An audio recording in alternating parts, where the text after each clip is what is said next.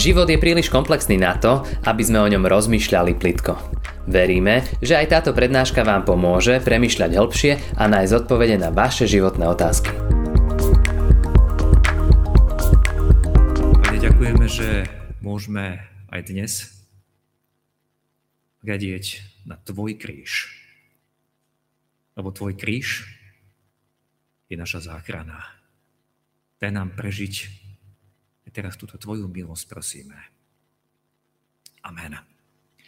Drahí bratia a sestry, z ústy voči Božiemu slovu prosím povstante a počujte slova z písma svätého, ktoré nám poslúžia ako zväzť eh, aj kázne Božieho slova, aj spovede. A budem čítať z druhej knihy Kronickej z kapitoly 33. verše 9 až 13 a potom 18 a 19. Menaše však zviedol Judsko i obyvateľov Jeruzalema páchať väčšie zlo ako národy, ktoré vyhúbil hospodin spred Izraelcov. Hoci sa hospodin prihovaral Menašemu a jeho ľudu, nedbali na to. Tu hospodin priviedol na nich vojvodcov asýrského kráľa, ktorí zajali Menašeho hákmi, spútali ho do okov a odviedli do Babylona. Keď bol však v úzkosti, uchádzal sa o priazanie hospodina svojho Boha a veľmi sa pokoril pred Bohom svojich otcov. Keď sa k nemu modlil, vypočul jeho úpenie, priviedol ho späť do Jeruzalema, do jeho kráľovstva. Vtedy Menaše poznal, že hospodin je Boh. A ostatné menašeho činy jeho modlitba k Bohu, slova vidcov, ktorí k nemu hovorili v mene hospodina Boha Izraela, sú zapísané v dejinách izraelských kráľov. Jeho modlitba, i ako bol vyslíšaný, jeho hriech, nevera, miesta, na ktorých vystavil výšiny a zriadil ašéry a tesané modly skôr, ako sa pokoril, sú zapísané v dejinách vidcov. Amen, toľko je slov z písma svätého. Nech sa páči, posadte sa.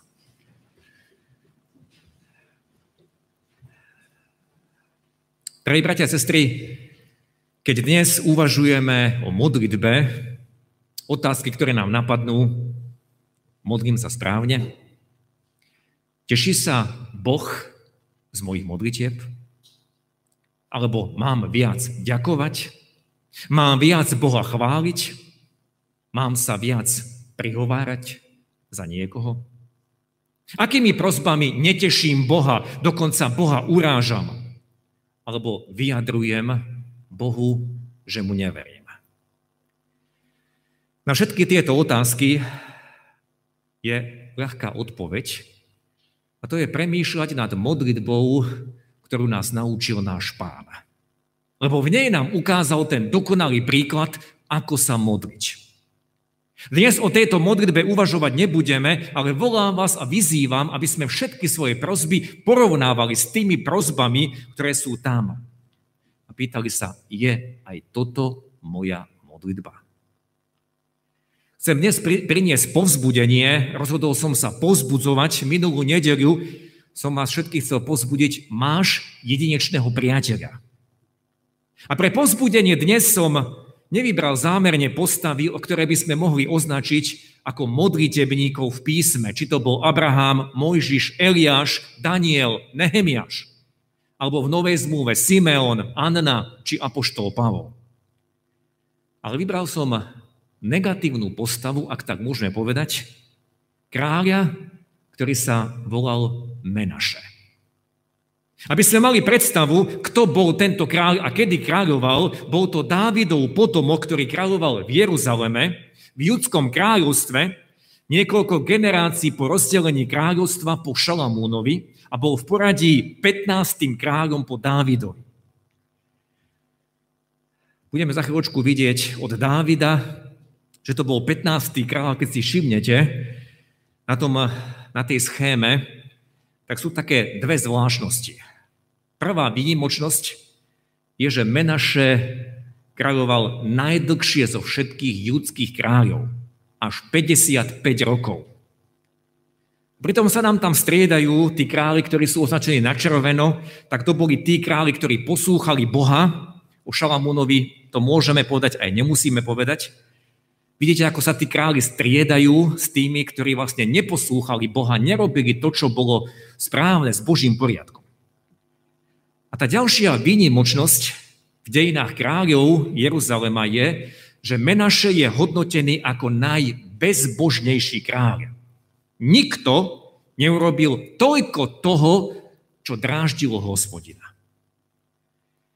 My sme niečo počuli v prečítanom kázňovom texte, a úvod 33. kapitoly 2. knihy Kronickej nám podáva detailný výpočet jeho hriechov. Slúžil pohanským modlám, kláňal sa znameniam neba, obetoval svojich synov, obetoval ich cudzím božstvám, to znamená démonom, venoval sa vešteniu, čarovaniu, zaklínaniu, podporoval vyvolávanie duchov a do Božieho chrámu umiestnil modu.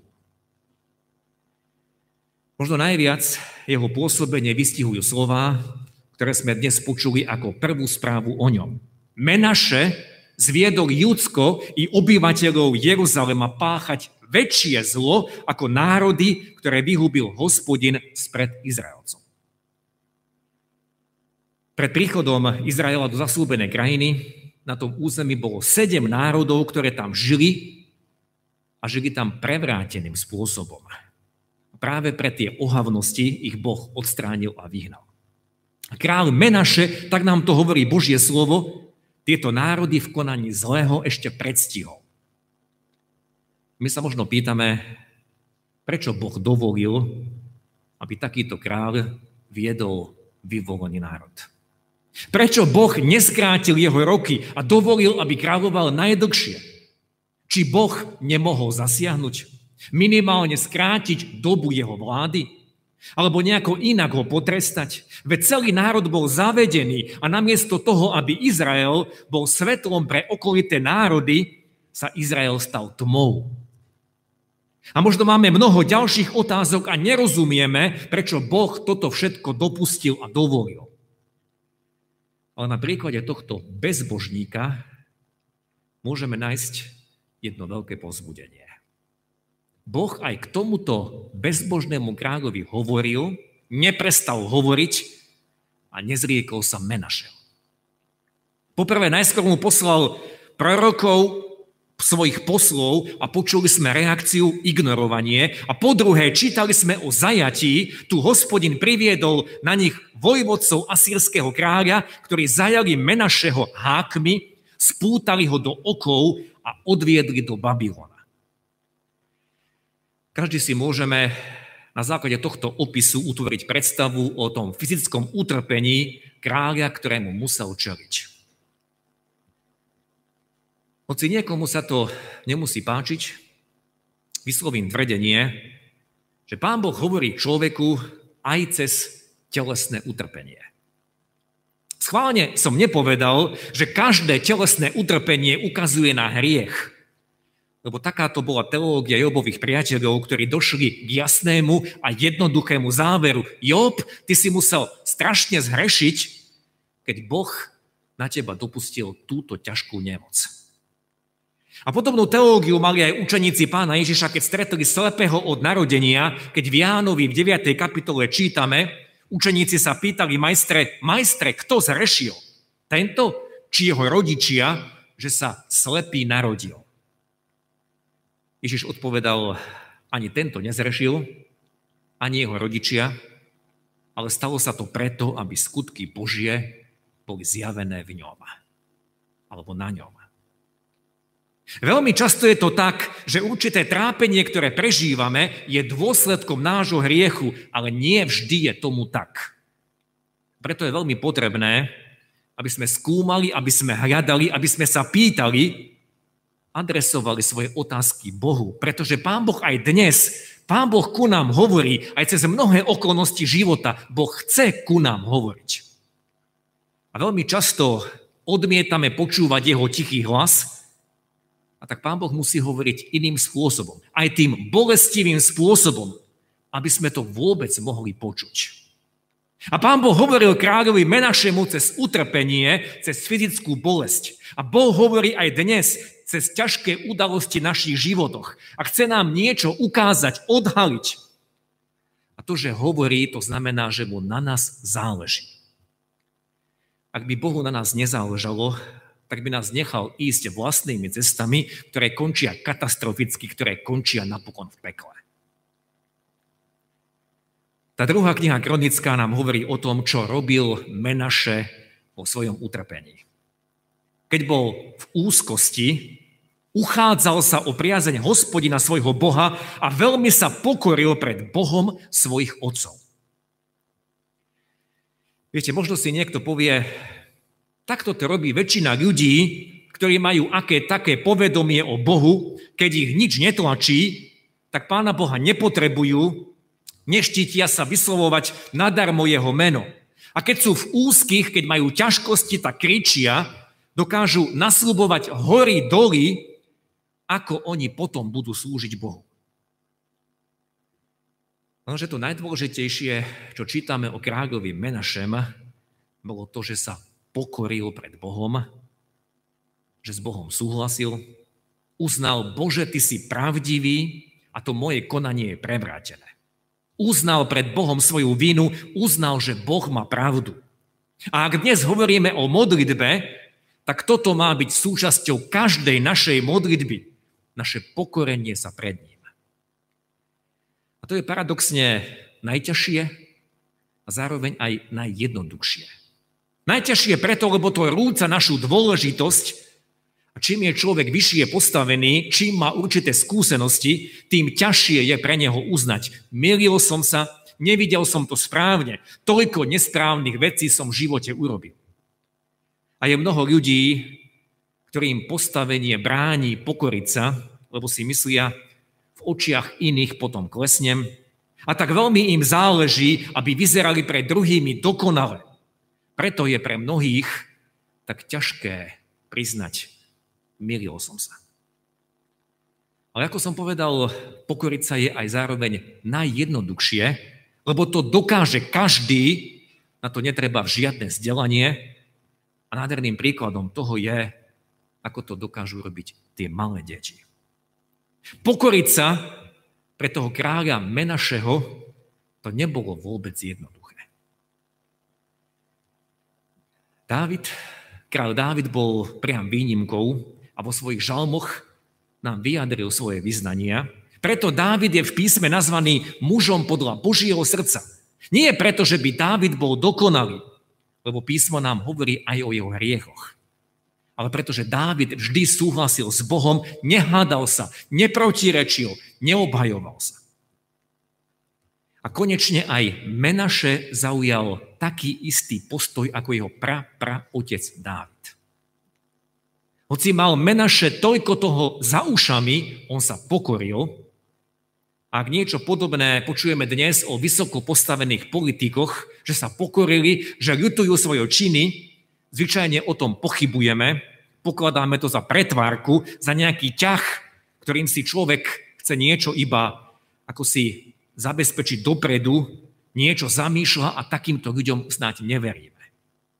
Ale pokorenie sa Menašeho bolo úprimné. A možno nás prekvapuje v písme tá ďalšia správa, keď sa modlil k nemu, teda k Bohu, Boh vypočul jeho úpenie a priviedol ho späť do Jeruzalema, do jeho kráľovstva. Tedy Menaše spoznal, že hospodin je Bohom. Možno táto správa niekoho rozčúli a vysloví pochybnosti o Božej spravodlivosti. Prečo pán Boh vypočul takéhoto darebáka? Prečo pán Boh odpovedal na modlitbu toho, kto roky zvádzal jeho národ? Prečo ho Boh radšej nepotrestal? Pred malou chvíľou som citoval z Evangelia Jána z 9. kapitoly otázku učeníkov o slepcovi, ktorý sa narodil slepý a tá kapitola hovorí ďalej o jeho uzdravení o nechápavosti farizejov, ako mohol byť tento slepý uzdravený. A potom práve v rozhovoroch s týmito farizejmi tento slepý človek povedal pravdu. Jan 9. kapitola, verš 31. Vieme, že Boh nevyslícha, nevyslícha hriešnikov, ale vyslýcha toho, kto je bohabojný a kto koná jeho vôľu. Keď to čítame, tak sa automaticky pýtame, prečo v písme teda čítame, že Boh vypočul Menašeho? Nebol jedným z tých najväčších hriešnikov svojej dobe? Alebo bol Menaše bohabojný? Konal Menaše Božiu vôľu? V úvode som povedal, bratia a sestry, že dnes chcem priniesť povzbudenie. Keď Boh vypočul tohto bezbožného kráľa Menaše, prečo by nevypočul aj mňa? Áno, Boh nevyslýcha hriešnikov, to hovorí písmo. Ale vyslýcha toho, kto sa pokorí, lebo taký človek je bohabojný a koná jeho vôľu. A to je evanelium, to je radostná zväz, to je povzbudenie a to vidíme na celom konaní aj nášho pána. Pretože každý, kto sa pokoril, prišiel k nemu, on povedal, že ho nevyženie von. Nech by ma trápilo čokoľvek, nech by som mal výčitky, že to, či ono som nezvládol, že tak, či onak som Boha sklamal. Nech by mi Satan našepkal akékoľvek podobné myšlienky a on to rád podsúva. Ak si v tejto situácii, prosím, prečítaj si ten príbeh o kráľovi Menaše. Ono to nie je návod, ako slobodne hrešiť a potom rýchlo prísť a lacno prijať odpustenie, pretože Menaše sa už nevrátil do starých kolají, ale ak by sme čítali ďalej, tej kapitole 33 čítame, že Menaše potom odstránil cudzích bohov, modlu z domu hospodinovho i všetky oltáre, ktoré postavil na návrši domu hospodinovho a po celom Jeruzaleme vyhádzal ich von z mesta. Znovu postavil na miesto oltár hospodinov a obetoval na ňom obete spoločenstva a ďakovné obete. Vyzval judejcov, aby slúžili hospodinu Bohu Izrael tu vidíme na tomto kráľovi, čo je skutočné pokánie. Nie len uznanie, nie len prosíkanie, Pane Bože, vysloboď ma z tohoto zajatia, ale obrad. Obrad zmýšľania a obrad konania. To jeho pokorenie sa malo dopad na celý jeho život, na všetko ostatné, čo sa ďalej dialo. Bratia a sestry, dnes sme pozvaní k stolu pánovmu Náš pán vie najlepšie o všetkých našich zlyhaniach ešte lepšie ako my sami. A to základné, po čom on túži, aby som sa pokoril, aby som s ním súhlasil. Nie, aby som presadzoval svoju pravdu a potom si ju ešte aj obhajoval. A možno mám problém s nevom, vybuchujem, možno sa neviem pokoriť v tom, ako trávim voľný čas, Možno mám problémy v oblastiach čistej mysle a ospravedlňujem sa, na čo sa dívam cez internet, aj keď to nie sú pornostránky, ale ospravedlňujem sa, veď to je len také, to, to mi neškodí. Možno mám problémy so spravovaním financií a tvrdím, ja sám, ani Boh mi do tohto nebude nič hovoriť, ja sám to viem. Možno mám problém s odpustením a už dlho v svojej duši držím niečo voči niekomu, kto mi strašne ublížil. A kričím, tomuto človeku neodpustím. Je toľko oblastí, ktorými sa, v ktorých sa odmietame pokoriť a náš pán na toto čaká. On chce vypočuť naše modlitby. On čaká na to naše pokorenie sa, na náš súhlas pred ním. On nás chce požehnať. A preto aj tá dnešná otázka, to najzákladnejšie, znie, pokorím sa pred Bohom. Nech je Menaše príkladom. Príkladom toho, ktorý sa pokoril, tým pozbudivým príkladom a pán ho vypočul. Pán mu odpustil, pán ho navrátil on to chce urobiť s každým jedným z nás. Pokorme sa aj dnes pred ním. Amen. Ďakujeme, že ste si túto prednášku vypočuli do konca. Modlíme sa, aby ste boli inšpirovaní a povzbudení. Ak máte nejaké otázky, napíšte nám správu na Facebooku, Instagrame alebo hoci aj e-mail. Projekt Chcem viac už viac ako 10 rokov podporujú ľudia z celého Slovenska. Pridajte sa k ním. Aj vďaka vašim darom a modlitbám môžeme prinášať každý týždeň dobrú správu, povzbudenie a inšpiráciu tisíckam ľudí nielen na Slovensku. Ďakujeme.